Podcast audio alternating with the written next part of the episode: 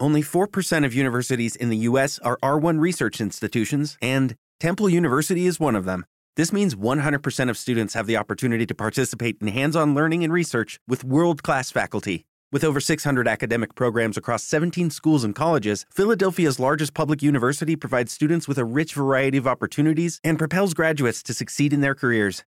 Temple University. Schedule a campus tour today at admissions.temple.edu/visit.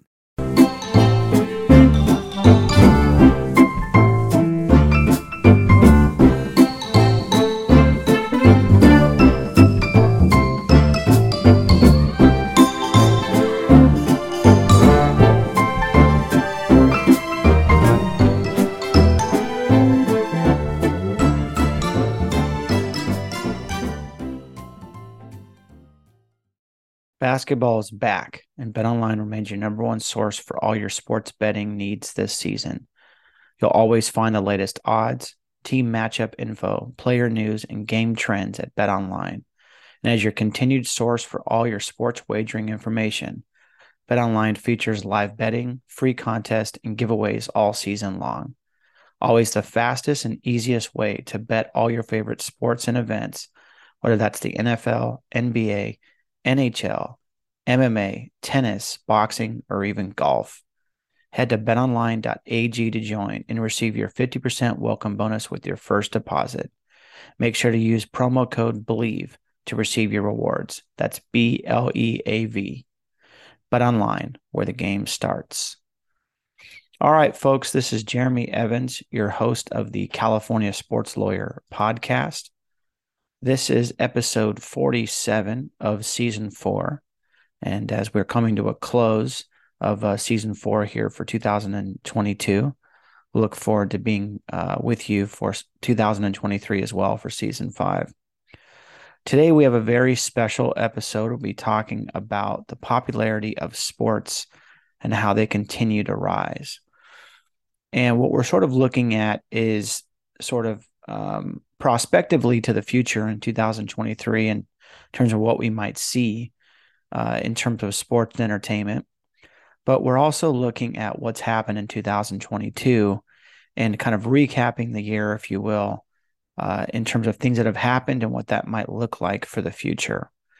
Well, I think first of all, for 2023, I think we all have to agree, uh, at least just based on sheer numbers, uh, it's been the biggest year for sports.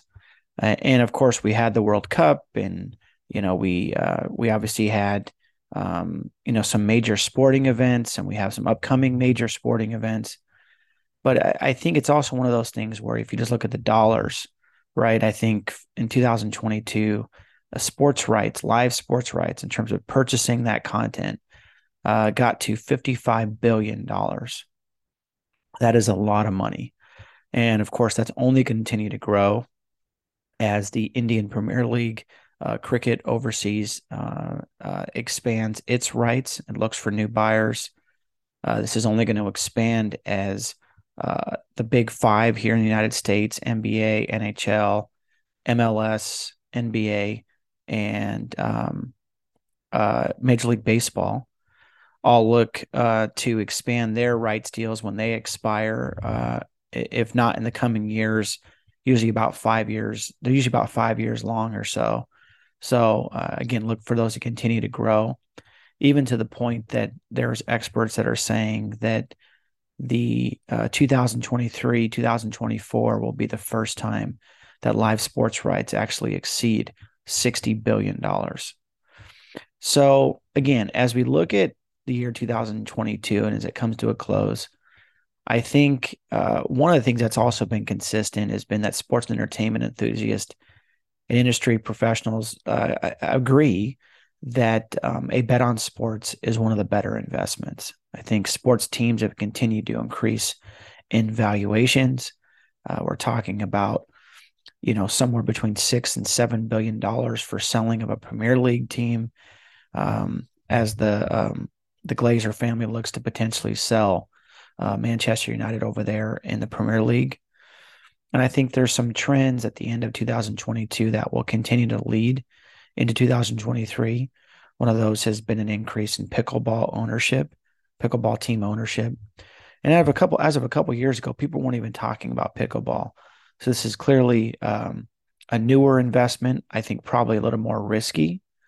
Um, there was that game that would. Uh, I hate to car- compare it to this, but there was that jai alai game that was played in the 1980s in um, in Miami, and became a very very big thing. And ultimately, the sport became uh, sort of uh, wrapped up in in somewhat of the drug scene uh, there in in uh, the 1980s, uh, particularly in Miami and the cocaine trade. But I think that um, it was a very popular sport, and not to compare the two, uh, which I'm not doing, but I think you know ultimately when you're looking at a newer sport, you have to look at um, sort of where its strengths are and that sort of thing. And I think uh, you know maybe pickleball is more comparable, uh, you know, let's say to um, lacrosse and some of the lacrosse leagues that have grown.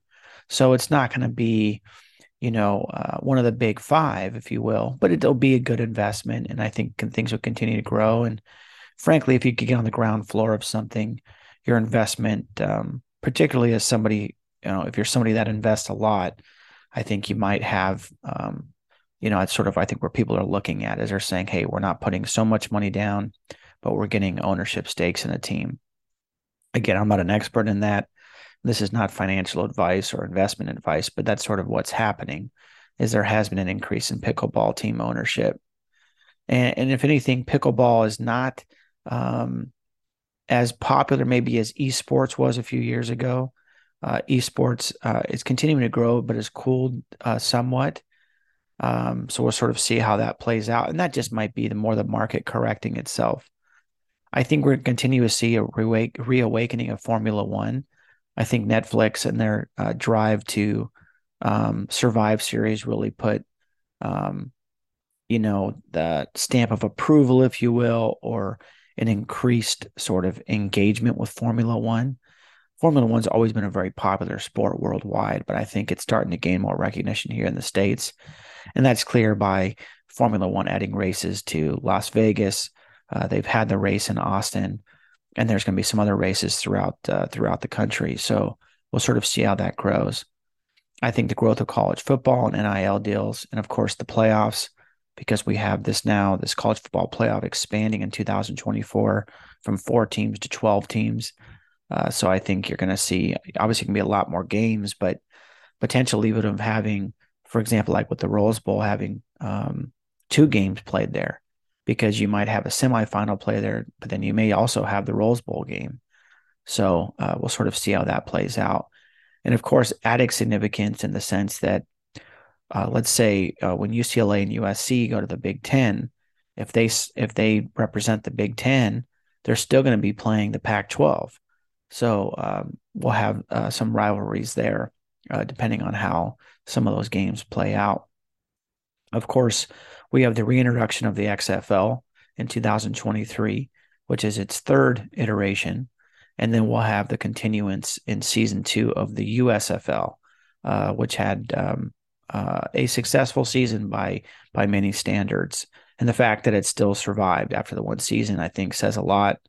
Obviously, COVID uh, shut down the Alliance of American Football, and then also um, the XFL. But those things were were looking, you know, pretty promising at the time.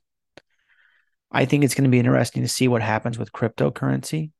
Uh, we we've sort of seen uh, the venue and uniform sponsorships um, fall.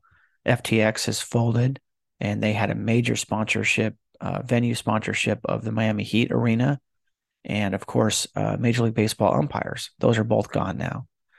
I think it's going to be curious what happens to Los Angeles Lakers and crypto.com and the crypto.com arena or or the crypt as as they sometimes refer to it. But um, again, I don't know. Uh, I think cryptocurrency was something everybody was pretty high on, or at least a lot of folks were pretty high on for a while, uh, and now it seems to um, have fallen by the wayside. So we'll see how that plays out, and we'll also see how this affects NFTs, right? Because crypto and NFTs are based on the same sort of blockchain technology. Although NFTs initially had a very big uh, following uh, and a very big interest in it, I think there's still interest in it and the people who are passionate about NFTs are very passionate about it. And um, I think I think there's a market there, uh, but um, you know I think we'll continue to see that grow. Um, I don't think as exponentially as we we saw initially, but I still think there's some interest in it. And as the word world becomes more digitized, but again, I've often thought that the NFTs um, were in some sense based on the success of the world moving to more of a digital environment. What do I mean by that? Of course, we live in a digital environment internet, computers, cell phones, the whole thing, right? Uh, we live on applications on cell phones, the whole thing. But I think with NFTs, in some sense, it's kind of reliant on, like the movie Ready Player One by Steven Spielberg, it would almost take the world to be in a situation where it was completely digitized or a place where the physical world was just no longer enjoyable. And of course, Google Images, as long as that's free, if somebody wants to look up something, look up an image, they can see it, right? It's as opposed to, um, you know, let's say um, going to see the Mona Lisa in person. You know, of course, you can look up an image, but seeing it in person is something, um, you know, entirely different experience, right? So I think those are some of the uh, some of the issues going back and forth with consumers as to what's worth it for an NFT, what's not worth it. People who are passionate about it are going to be passionate about it. I mean, I happen to like NFTs. I think that they're very interesting. I think the whole um, culture surrounding NFTs is very interesting. So again, we'll sort of see how that plays out. I think Netflix is going to continue its potential, um, you know, push into live sports, at least in the sense of considering it. Uh, they have definitely pushed into sports documentaries. They're going to continue to do that. There's going to be one on tennis coming out uh, very soon. They've also introduced an ad-based option uh, for Netflix, which I I seem to think that um, may uh, potentially provide the platform for uh, for live sports because if they have ads, they have something built in there. We'll see how that, that plays out.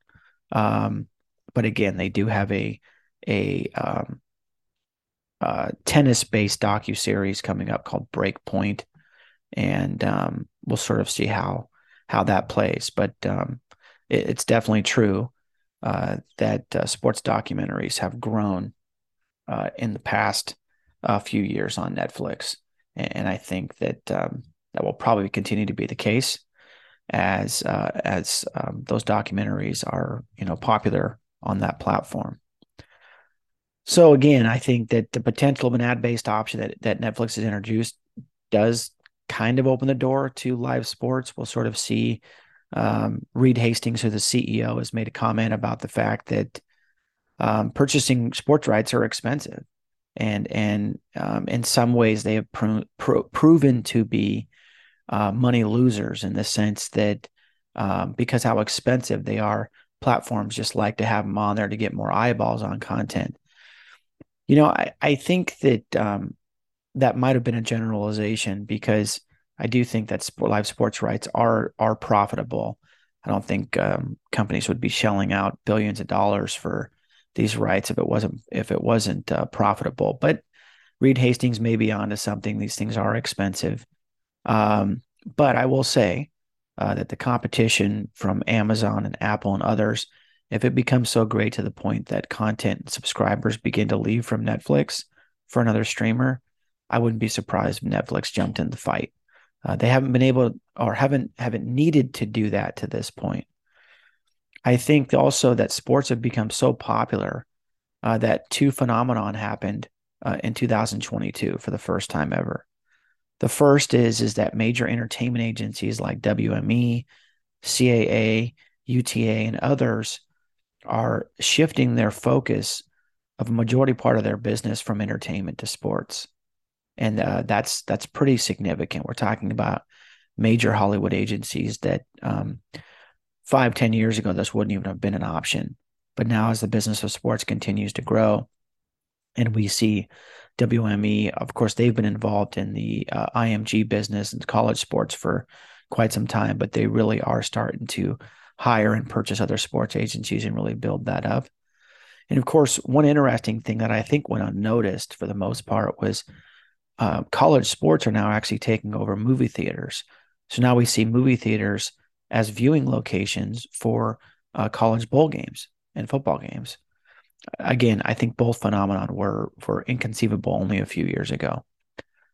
And and again, uh, you know, there's possibly the argument that you know, obviously with theaters and the hit that they took during COVID, uh, that um, you know that you know maybe they're looking for more opportunities. That's true. Uh, but again, uh, I think sort of factually wise, this is something that uh, was inconceivable a few years ago. So talking, you know, sort of staying in the NCAA lane, uh, we have a new president uh, coming in in 2023. Uh, he is Charlie Baker, the former governor of Massachusetts, and he's going to lead the NCAA into its next chapter. Um, President Baker is um, somebody that has CEO experience, so C suite experience, but he's also uh, got the government experience and uh, the political experience. So I think uh, a wise choice when you're considering all the issues that Baker's going to have to address and contend with. Number one, the Wild West NIL system, as many uh, college um, uh, college uh, executives and I was going to say front office folks but um, when you're talking about college, it's not front office. But then again, other people might disagree with that. Uh, but uh, when you're talking about compliance, folks, I mean, it's just been consistent that has been an, has been a wild NIL system, transfer portal concerns with players, conference expansion, the unionization of athletes, the paying of athletes, and frankly, a continued unwanted oversight by United States Congress. I don't think the NCAA wants to have Congress involved, as any you know private business doesn't want. Uh, there's also the issue of the independence of Power Five conferences and the potential effects of expansion of the college football playoff with injuries, uh, with time, with education, with everything else. So Baker's got his um, his job cut out for him. I think he's going to do a good job, you know, based on his reputation and uh, his ability to uh, work across the aisle and uh, to broker different deals.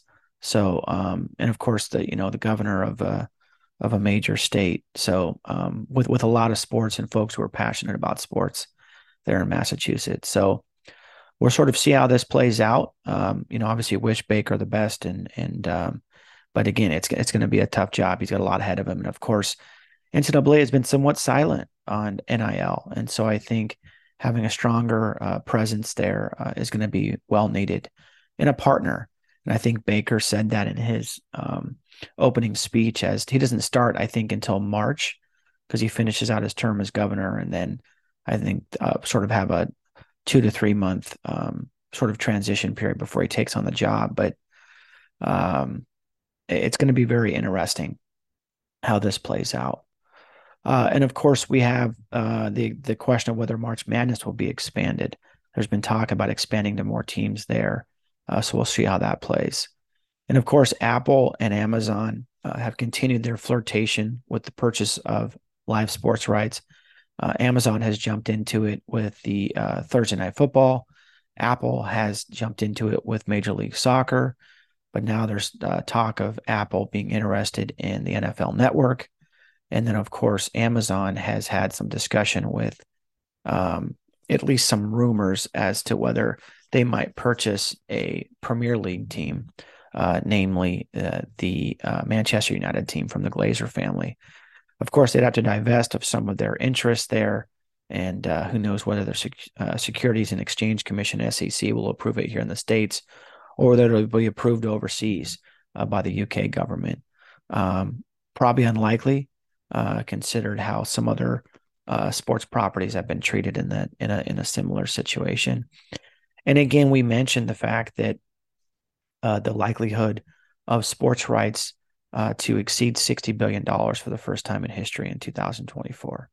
So we'll sort of see how um, how that plays out. Uh, sports betting has continued to grow.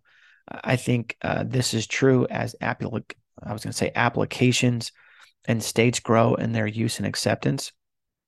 Of course, that's pretty much gratuitous in the sense that uh, as states, you know, pass laws and um, you know, because of course the PASPA Act, when it was overturned by Congress and found unconstitutional, the idea is, is that states have to pass their own thresholds, their own laws and regulations to introduce sports betting. They can't just have it. There has to be a um, a certain threshold and a database and the, the sort of giving of licenses and a proper process.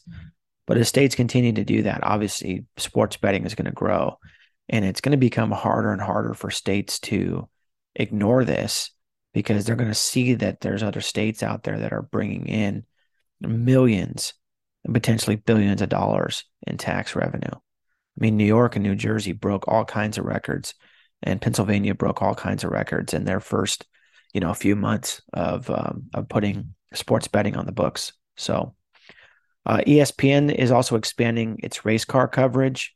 Uh, there is a Tony Stewart um, Friday night uh, package that they're going to be looking at.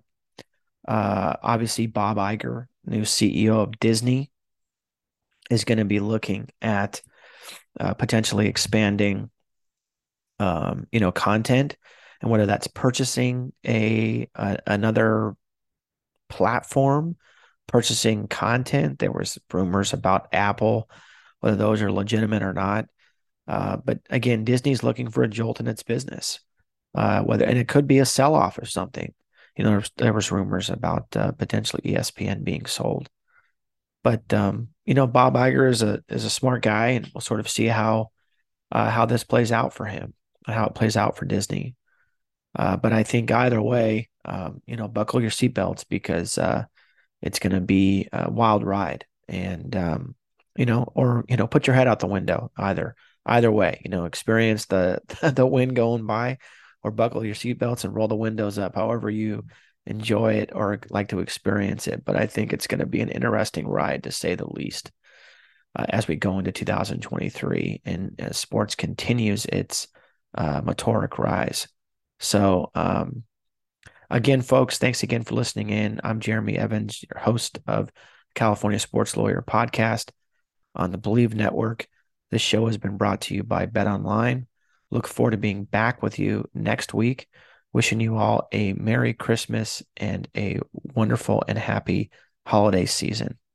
Thank you so much.